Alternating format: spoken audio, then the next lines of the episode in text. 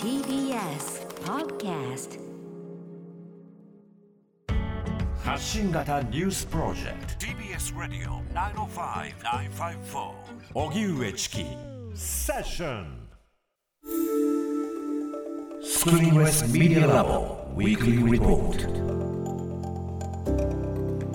TBS ラジオが設立した音声メディアなどの可能性を追求する研究所スクリーンレスメディアラボ毎週金曜日のこの時間はラボのリサーチフェローで情報社会学がご専門拓殖大学非常勤講師の塚越健二さんに最新の研究成果などを報告してもらいます塚越さんよろしくお願いします、はい、よろしくお願いします。お願いします。さて今日の話題はどんなものでしょうか？はい、今日はですね、えー音声で運動中にいろんな指導、コーチをしてくれるリアルタイムコーチングデバイスというものがあるので、ちょっとご紹介させてください。はい、運動中の指導ですか？はい。まあ、スポーツするとき、ね、あのコーチっていうか助言って非常に重要だってね、最近は本当にねコーチの存在もこう、ねうんスポーツで言われるようになりましたよね。はい。でもちろんプロスポーツ選手にとってのコーチ非常に重要ですけれども一般でも、まあ、例えばパーソナルトレーニング、パーソナルトレーナーつけてちょっと筋トレやりましたとかなんかそういうことってね動き見て助言してくれるっていうこといっぱいあると思うんですけれども、うんデバイスを装着して選手の動き、まあ、スポーツする人の動きをこう理解して、えーコンピューターが助言を与えてくれるってものがちょっといろいろあるんですね。はい。で簡単なものだと例えばこう走ってる時にイヤホンからこういろんな情報を教えてくれるみたいなものって結構あのランニングアプリ使われてる方は分かると思うんですけど無料のものでも1キロあたり走るとなんか5分30秒で走りましたみたいなことを教えてくれたりとか。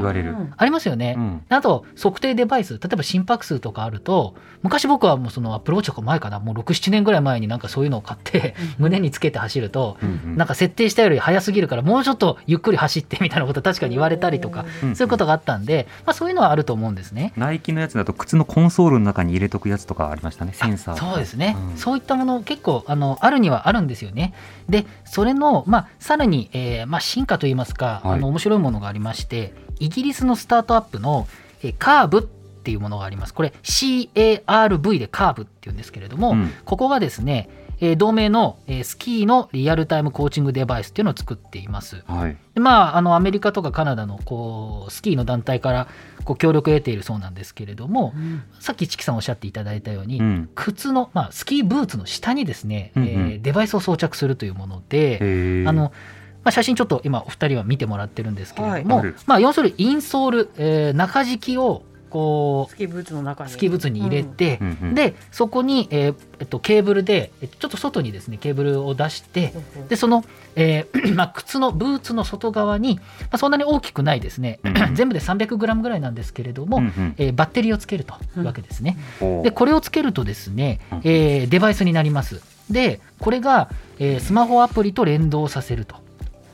するとこうデバイスに、えっと、急軸センサーってこの番組でもよく名前を出す、うんうん。まあ、本当にいろんなこう角度とかいろんなジャイロとか、まあ、いろいろ入ってるですね、まあ、センサーがあってですね、えーユーザーの動きをちゃんと読み取って上とか下とかいろいろあってカーブをちゃんとしてるかとか、うん。そういうものを見てくれてこれがですね Bluetooth イヤホンを通してプレイ中に指示を出したりとかあるいはプレイ後にまあアプリを通してあ何点ぐらいだねとかもうちょっとカーブちゃんとした方がいいとか、なんかバランス後ろに寄りすぎてますよみたいなことを教えてくれるってくれるんだ。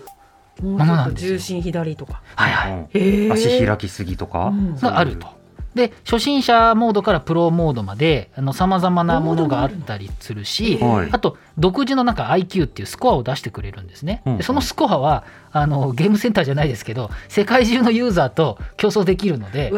世界今あのこのスコアではないみたいな話が、まあ、できるようになるというようなアプリだったりするので、まあ、ちょっとオンラインゲームとかねあのゲームセンターなんかあるようなちょっとしたゲーム性といいますか、まあ、そういったものもあるのかなというところなんですね。うん。で、あのーこれワイヤードがこういう記事にしてるんですけれども、はい。ワイヤードさんの記事によるとアメリカはスキー観光だけで年間200億ドルの経済効果があると。へスキーをいろいろね観光で使うっていうことがあるので、うんうんそのプロが使うっていうことももちろん想定はされてると思うんですけれどもむしろ、まあ、パーソナルコーチつけるほどじゃないけどちょっとうまくやりたいなとかっていう一般ユーザーにとってはまああのねあのなかなかいいデバイスなんじゃないのかなと。もう少し上手くなりたいっていう時にいいですよね。だっていいですよ直直でその瞬間そこもうちょっとって言ってくれるんでしょ、うん。なんか誰かついてたとラグがあるじゃないですか、はい。だからなんかこうんううん。うまくならないから。ですよね。そうなんですよ。なので、まあ、あの、見た限り、僕がちょっと調べた限り、デバイスがまあ大体150ドルぐらい。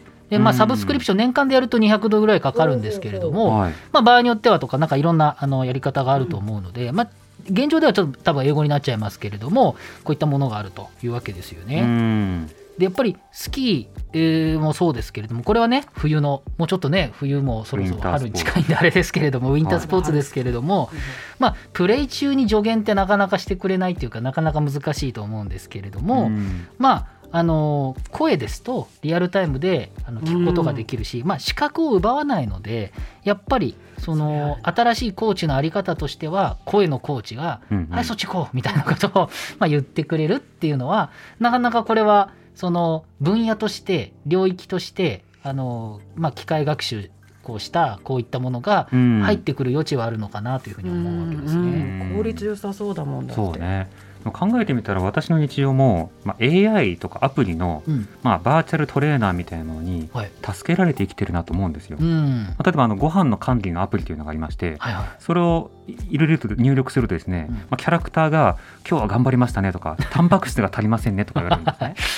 でその今度はその睡眠とかのやつとかをやるとまた「今日はよく眠れましたね」とかうん測ってくれるしでまた運動もあるでしょ？そうですね。まあ何から何までこういった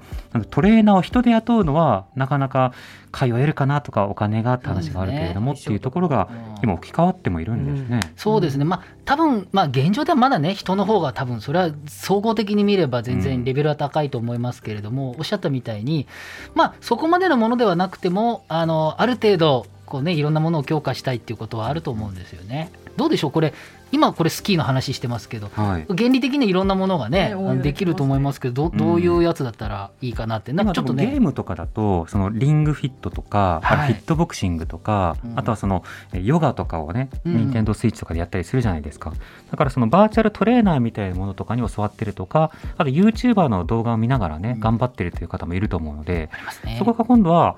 そのセンサーがリッチになると、うん。実際に YouTuber が例えばイベントの時に「あなんとかさん今の動きそれいいですね」っていう遠隔で指導できたりとか、ね。家に行かなくてもよりリッチなリッチなというか適切なアドバイスができるようになったりするので、そうですよね。個人的にはあの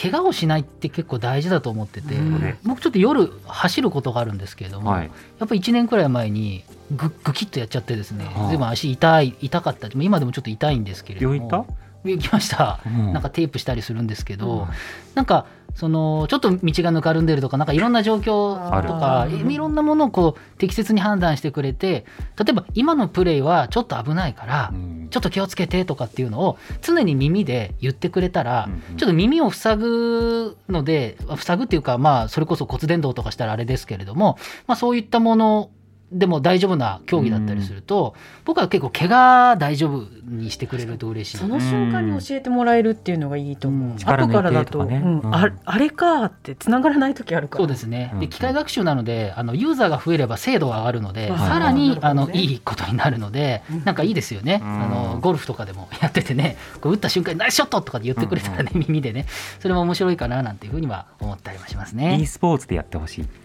はい、ん。それもいっぱいあると思います。いろんなね領域があってあと声もいろいろえー使われているというわけでございます。うん。塚越さんの今日の報告はインターネットのメディアプラットフォームノートでより詳しく読むことができます。放送終了後に番組サイトにリンクアップしますのでぜひご一読ください。塚越さんありがとうございました。た。来週もよろしくお願いします。スクリーンレスメディアラボウィークリーリポートでした。TBS Radio 荻上チキ。セッション five four.